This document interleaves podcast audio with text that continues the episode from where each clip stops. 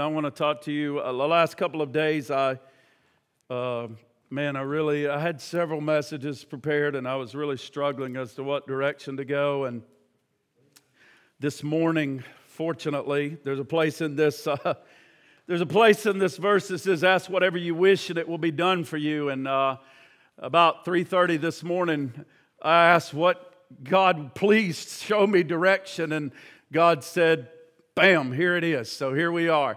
So ask whatever you will, and it shall be done. So finally, uh, the, the direction that God wanted to go this morning. But truth, the, I want to talk about the truth of abiding. And I tell you, this verse had not ever really opened up to me. I've had, uh, it's been a problematic verse for me in a lot of places of it. And man, it just is awesome. It is just good.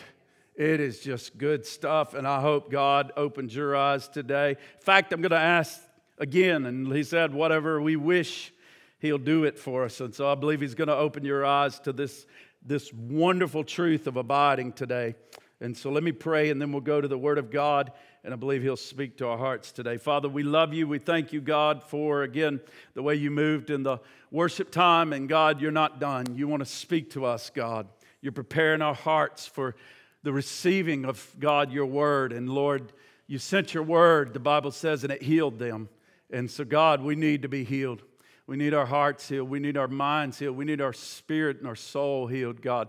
And Lord, just the word, let the word come and do what it, what it, it does so well, God. It's quick, it's sharp, it's, it's more powerful than any two edged sword dividing and cutting, God, even the, down to the bone and marrow and spirit and soul, God. It just, oh, it's so wonderful, so rich, so powerful. And God, uh, Lord, what I can't do through my, my, uh, God, trying my feeble attempt to preach, God, uh, Lord, you do through your word and, and your spirit. And so, Lord, God, just, uh, just, just animate me this morning by the Spirit of God and just uh, have your way in this house. And, and God, let this word break through to hearts and minds. Help people to believe, God. We're in a believe gospel now, not a do gospel, but a believe, God. And Lord, may they believe your word today. May it become alive today. In Jesus' holy name we pray. Amen and amen. The truth of abiding, John 15, 1 through 8. And he says in this passage of scripture, he says, I am the true vine, and my Father is the gardener. He cuts off every branch in me that bears no fruit, while every branch that does bear fruit, he prunes so that it will be even more fruitful.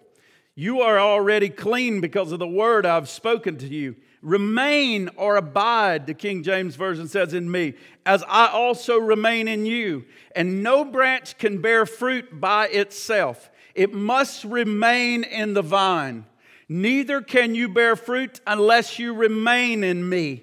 I am the vine, you are the branches. If you remain in me and I in you, you will bear much fruit. I love this. Apart from me, you can do nothing. If you do remain in me, you are like a branch that is thrown, or if you do not remain in me, you are like a branch that is thrown away and withers. Such branches are picked up, they're thrown into the fire, and they're burned. That's tough language. If you remain in me and my words remain in you, ask whatever you wish. And that word really there is command. You can literally command whatever you wish, and it will be done for you. Uh, this is, is my Father's glory, that you bear much fruit, showing yourselves to be my disciples. Now, now, what is God really saying in these verses? Well, to fully understand, go back to the history. You can go back to the history of Israel and find out a lot about these verses and a lot about the truth of these verses. If you go to Psalms 80 and 8, and it'll be on the maybe on the screen. No, I think I, I just paraphrased it up there. But if you go back to the history, it's going to help us understand John 15 and where Jesus is coming to a place where he's going to speak to his disciples and those gathered around after Passover when they're when they're taking off uh, out from the Passover meal and the Last Supper and they're coming down uh, the uh, out of the uh, the temple area coming down into the Kidron Valley and are going to be going up into the Garden of Gethsemane there. And that's where we're going to see somewhere in this place is where we see John, you know, 13, 14, you start to see the Last Supper. Then 15, you start to see this teaching right here that he brings to them as they're going to that place. And then we move on in to uh, chapter 16 and 17, where we get to the high priest, priestly prayer and so many things here. But, but what, is, what is it talking about? Well, look at Psalms 80 and 8, and it says this it says, You were translated or transplanted or brought uh, a vine from Egypt. The Lord transplanted you or brought you as a vine up out of Egypt, the Bible says, uh, speaking of Israel. When I brought you out of Egypt, I brought you out as a vine and I transplanted you. I wanted to transplant you in the land.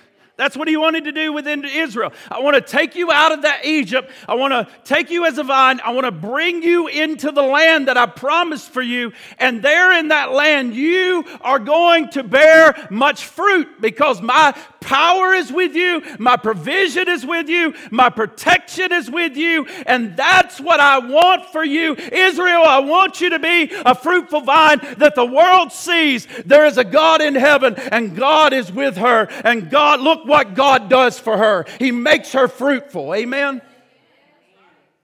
But there was a problem. He, he wanted to plant them in there for his purposes. And so God, he, he, he's beginning to go to plant them. They're, they're, they're purged on the edge of the land. And so Moses sends in 12 spies. Two, 10 of them come back with an evil report saying, with unbelief, we can't go in, we can't do it. But two guys come back with this pole. And on this pole, it takes two of them, Joe, to come back and to carry this one huge cluster of grapes. Fruitfulness is in the land.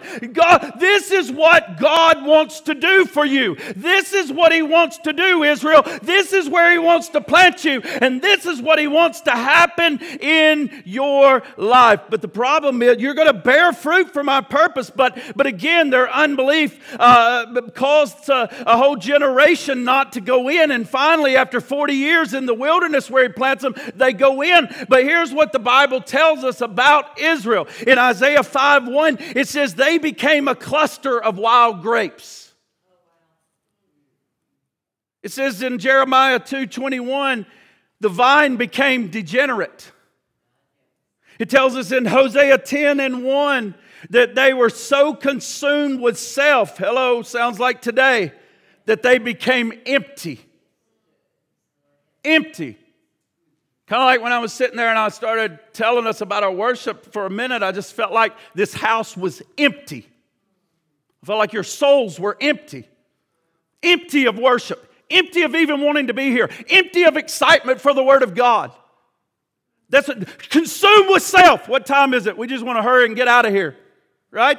It's Sunday. I got more things to do. I'm off tomorrow, right? The vine that God wanted to be so fruitful and abundant with his life became so empty and degenerate and a wild bunch of grapes, a wild vine, a wild cluster. He wanted it to be like those carried in the pole, which we're going to find out really is a type of Jesus.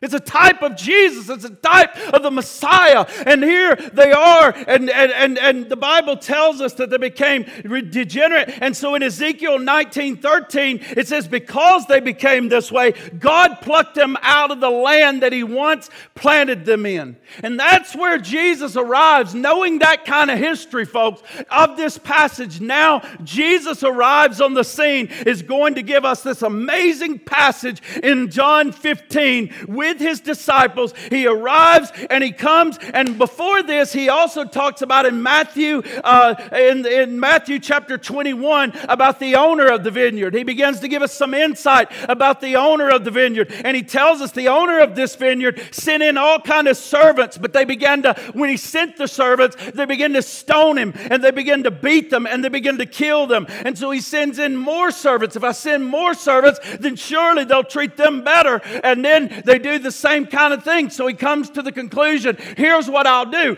I'll send my son, I'll send my only son, and surely they will revere him. But what happens? They go, they, he sends his only son down there into the vineyard, and they do, they terrorize and kill and destroy his son.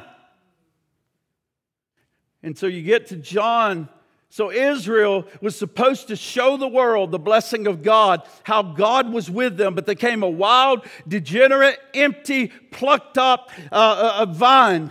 And, and, and, so, so you get to John 15. These men have eaten Passover with their Lord, and now they're heading out to the crucifixion. And the Bible tells us that they come and they start heading to the Kidron Valley. I've been there. I've seen that valley. I've seen the proximity of the temple where it's sat. I've seen how you just walk right down here and right there is the Mount of Olives. I mean, you can see it right there. Right there are vineyards and right there are, are the trees right there of olive trees right on the other side there uh, out of the valley. And so Jesus is walking down into this valley of decision into this valley called Kidron, there, the valley of Jehoshaphat, and he's walking into this place. And the, the, there's several schools of thought about what triggered this teaching, but some say that the moon was shining down, and when he came back up the other side of the Kidron, that his eye caught the vineyards and, and he began to teach them about the vineyard. But the, the major school of thought, which is probably correct, is when you left the gate of the temple, there were these ornate vines and vineyards that were on the side of the temple. And so when they came to the gate of the temple, more than likely he looked up to those and he said, You see that vine? Do you see that vine, guys?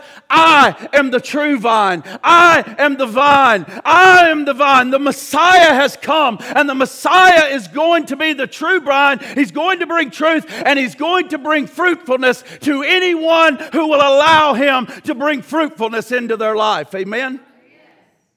And so then he begins to, he, he, that's me.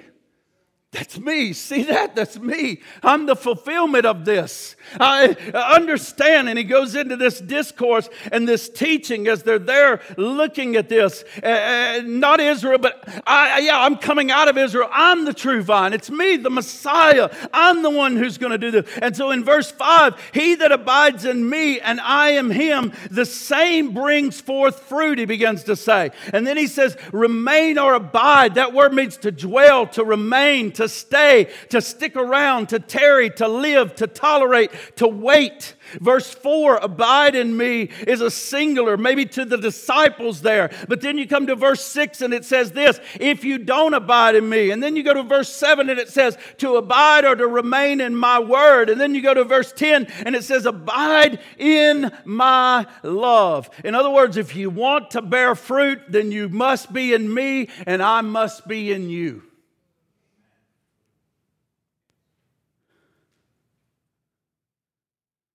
Well, we've been trying to destroy this old covenant mentality of it's no longer I, but Christ. So this verse gets real problematic at times for me because, Cindy, what do I got to do? What's my part to play in this? And a pastor's daughter, who I really admire this pastor, and his daughter just really got frustrated one day and said, Dad, she, she, she just, she's a good Christian. And she said, Dad, Christianity is so unfair. And he said, What do you mean? And she, he said, She said, I'm a mother, I'm a wife, I'm a business owner. I have to run a business, I have to raise kids. I've got all kinds of kids that are school age. I got homework, I got activities, I got dinners to prepare, I got things to do. She said, My day is consumed from beginning to end. She said, If I'm lucky, my husband might help out and cook a meal. And when I eat that meal, I just fall into the bed and I get up and I do it again the next morning. She said, You, you, it's your job to, to, to read and pray and study. Billy Graham, she said, uh, she said, it's unfair. You guys, that's what you do all day, your time. She said, you're, you're good. She said, it's easy for you to abide, but what about me? What about me? Am I abiding? Am I going to get cut off? Am I going to get thrown into the fire? Uh, what, what, what about my time and me? What's going on? Is Billy Graham getting all the rewards? Where does that leave me at the end of the day? Am I abiding or am I not abiding? And so when you come to John 15, that's what I started saying Jesus, you got to show this. I got to understand this fully for my own life. Help me and, and, and help me to understand. And when you come to studying out grafting, who I gleaned this from another minister, it is simply phenomenal when you come. So the question is, what is my part? Well, Romans 11 16 tells us this it talks about grafting. And when you look at this grafting, it's going to make you shout at the end of this message because it talks about it, Romans 11 16 says this if the root is holy, then the branches are holy. Whoa! Because I've condemned myself ever since I've been in Christianity. If the root is holy, the branch is holy. I mean, somebody ought to get that to you. Believe it by faith. If the root is holy, the branch is holy.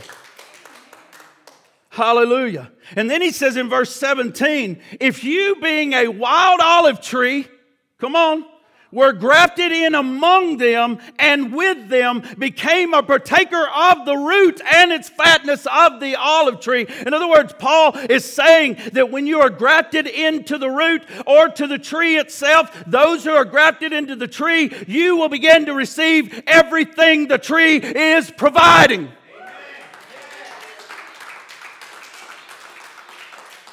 If I need strength, it comes from the root. If I need help overcoming sin, it comes from the root. If I need cleansing, it comes from the root. My help comes from the Lord, the maker of heaven and earth. If the root be holy and I'm in the root, then by golly, I'm holy.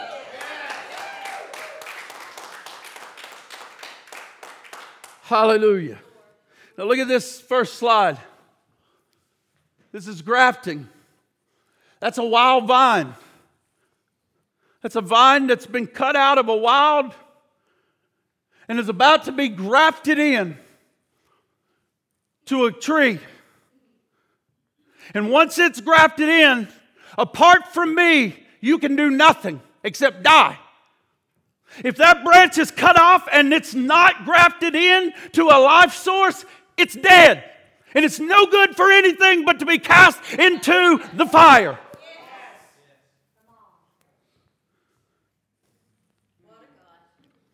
But the moment you cut that branch off, it's going to die. And John 15, 15, 5 tells me, without me, you can do nothing. Now look at the second slide and let's look at this other thing.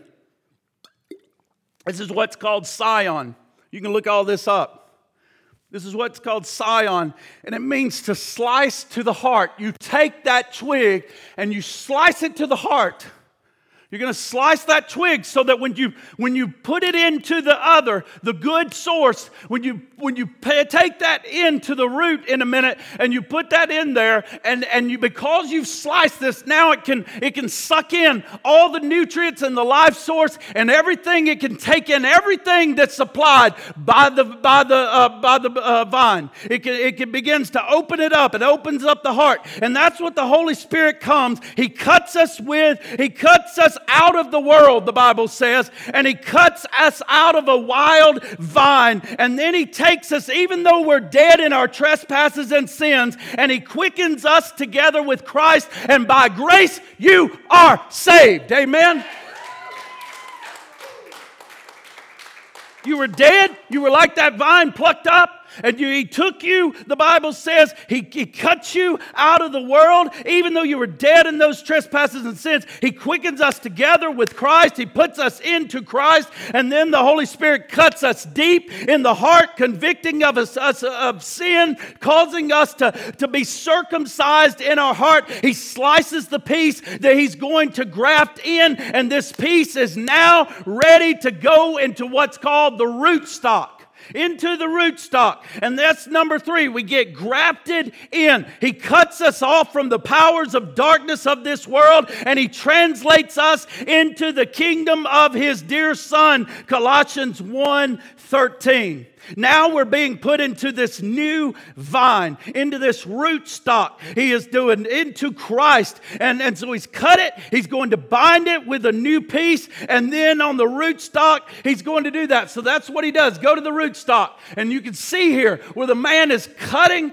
that. He's cut this so that he can get it into the root stock and he binds it. That's what the Holy Spirit does to you. He cuts you, convicts you of sin. He takes you, he puts you into the root stock. He binds you into Christ and He binds you up with Christ so that you can become one with Christ. I in Him and He in me. Father, make them one, just like we are one. Me and you and you and me. Let them be one, just like we are one. Holy Spirit, bind us up with Christ. And so, what he does is he takes the top of the root stock because the root stock has to bleed out. Folks, this, is, this can't be coincidence. He has to cut the top of the root stock, and the root stock has to bleed out. Because if it doesn't weep or bleed out, when it comes out of dormancy, bug, and into spring, the new life will come soaring so much through that thing that it will, it will go back. No, you're ahead of me. It will go so much through that thing that it'll take that seedling out. The force of it will, will knock the seedling out. And so he has to cut the top and he has to let it bleed out so that, so that once it comes out of fall and do- winter and dormancy, whenever, whenever the life comes, because it's bled out, Jesus had to go to the cross. He had to be cut. He had, the Father said, let him go to the cross for them. Let him be bled out so that when they are put into the grave with him and buried with him and grafted in with him and they come bound up and they come out of that grave, they'll come out with the life force of Jesus Jesus Christ. And that's exactly what happens here is the life force begins to come and it begins everything that is coming up from the root through the vine into the branch and it begins to take on that life. It take it doesn't have a life of itself. It takes on the life of this tree, whatever it is. And so we're grafted in. We're grafted in and we're bound by the Holy Spirit. And if you can believe it, the next, he was wounded for our transgressions, he was bruised for our iniquities. The stem or the root stock had to be wounded I'm letting my son go to the cross so you can be grafted or put into Christ. You can be bound by the Holy Spirit. And when you do that, it is called this. It's unbelievable. It's called seated. You are now seated in Christ. Paul said, You are seated with him in heavenly places, far above principalities and powers and rulers of darkness. I know some of you got a blank stare, but if you ever get it into you, it's unbelievable. That's me, folks. I'm a wild olive branch who's been grafted in. The life of God has come through this guy, and now I'm seated with Christ. Oh, man. Gosh, I could run.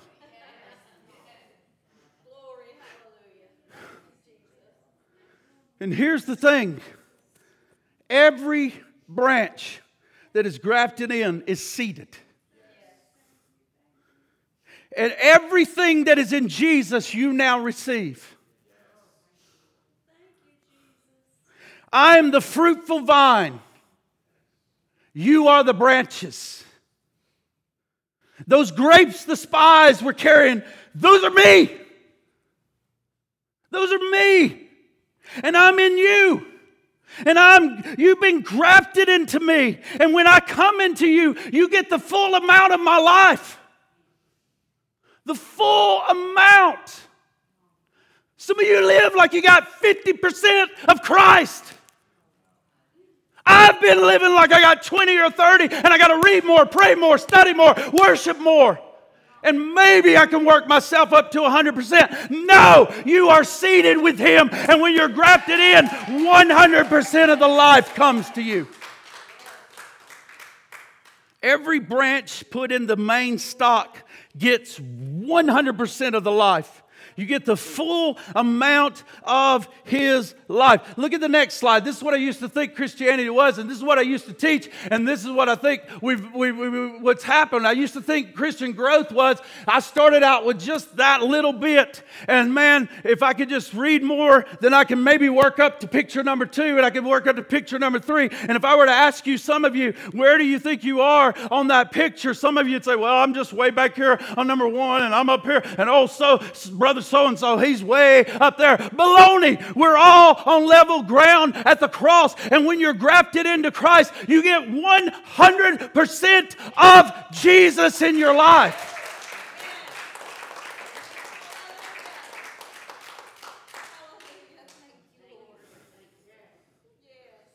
Some just know it. Some have just realized it. Some are just living in the joy of it.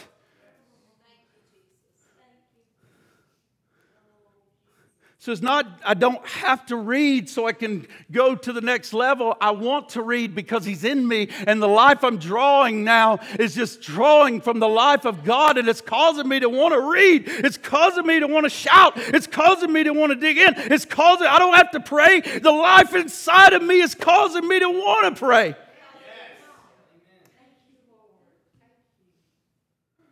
So, most put the abiding on you most of us put the abiding on you. What do I do? Like the preacher's daughter. Sure, Billy Graham's going to get the reward. Sure, Billy Graham's abiding, but what about me?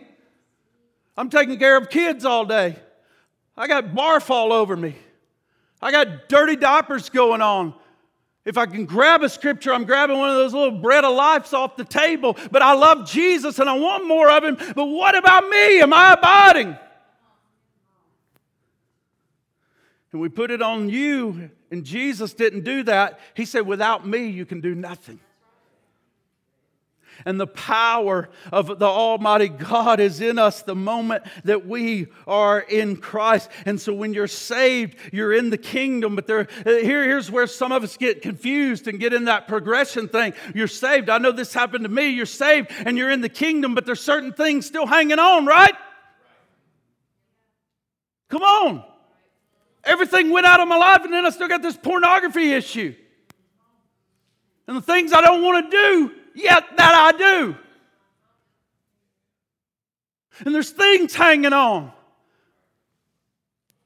For you, it may not have been that. I know you think that's horrible. For you, it was lying, cheating, stealing, whatever it was for you. Maybe self righteousness. Thought you were better than the rest that, that, that struggle with pornography.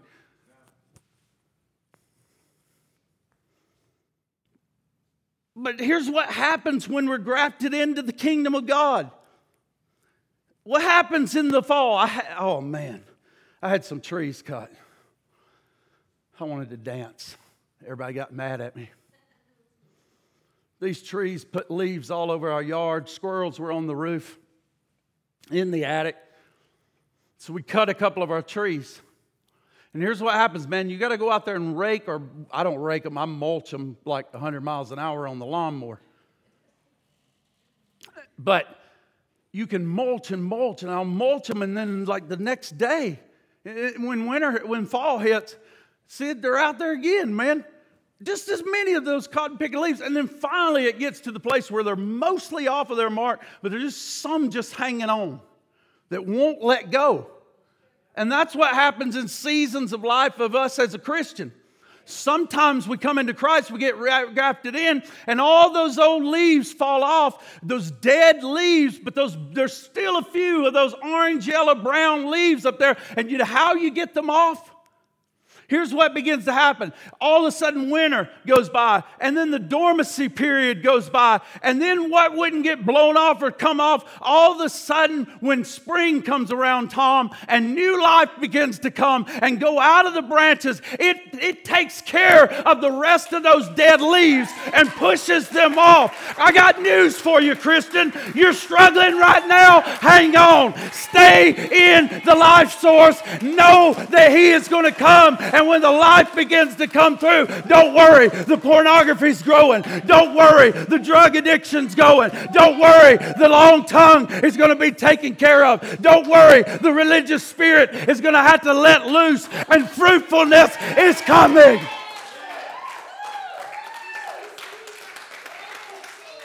So go to the last verse. So, what shall we say then to these things? If God be for us, who can be against us? He that spared not his own son, but delivered him up for us all, how shall he not with him also freely give us all things? 100% of Christ is flowing in me right now.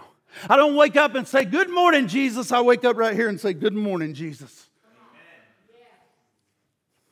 Who shall lay anything to the charge of God's elect? It is God that justifies. Who is he that condemneth? It is Christ that died, yea, rather, that is risen again, who is even at the right hand of God, who also makes intercession for us. Go ahead. Who shall separate us from the love of Christ? Shall tribulation, shall distress, or persecution, or famine, or nakedness, or peril, or sword? As it is written, For thy sake we are killed all the day long. We are accounted as sheep for the slaughter. Nay, in all things we are more than conquerors through him that loved us. For I am persuaded that neither death, nor life, nor angels, nor principalities, nor powers, nor things present, nor things to come, nor height, nor depth, nor any other creature shall be able to separate us from the love of God which is in Christ Jesus our Lord. Hallelujah. I am the vine, you are the branches. Remain in me, and you shall bear much fruit. Hallelujah. Father, we love you. I am so grateful, God, for opening my eyes now to this truth. I am seated in you, God. I was a wild branch I was cut off from everything, and God, I've now been grafted by the Holy Spirit. God, you convicted my heart. You cut me down to the heart. You took me out of the darkness of this world and translated me into the kingdom of your dear Son. You bound me up.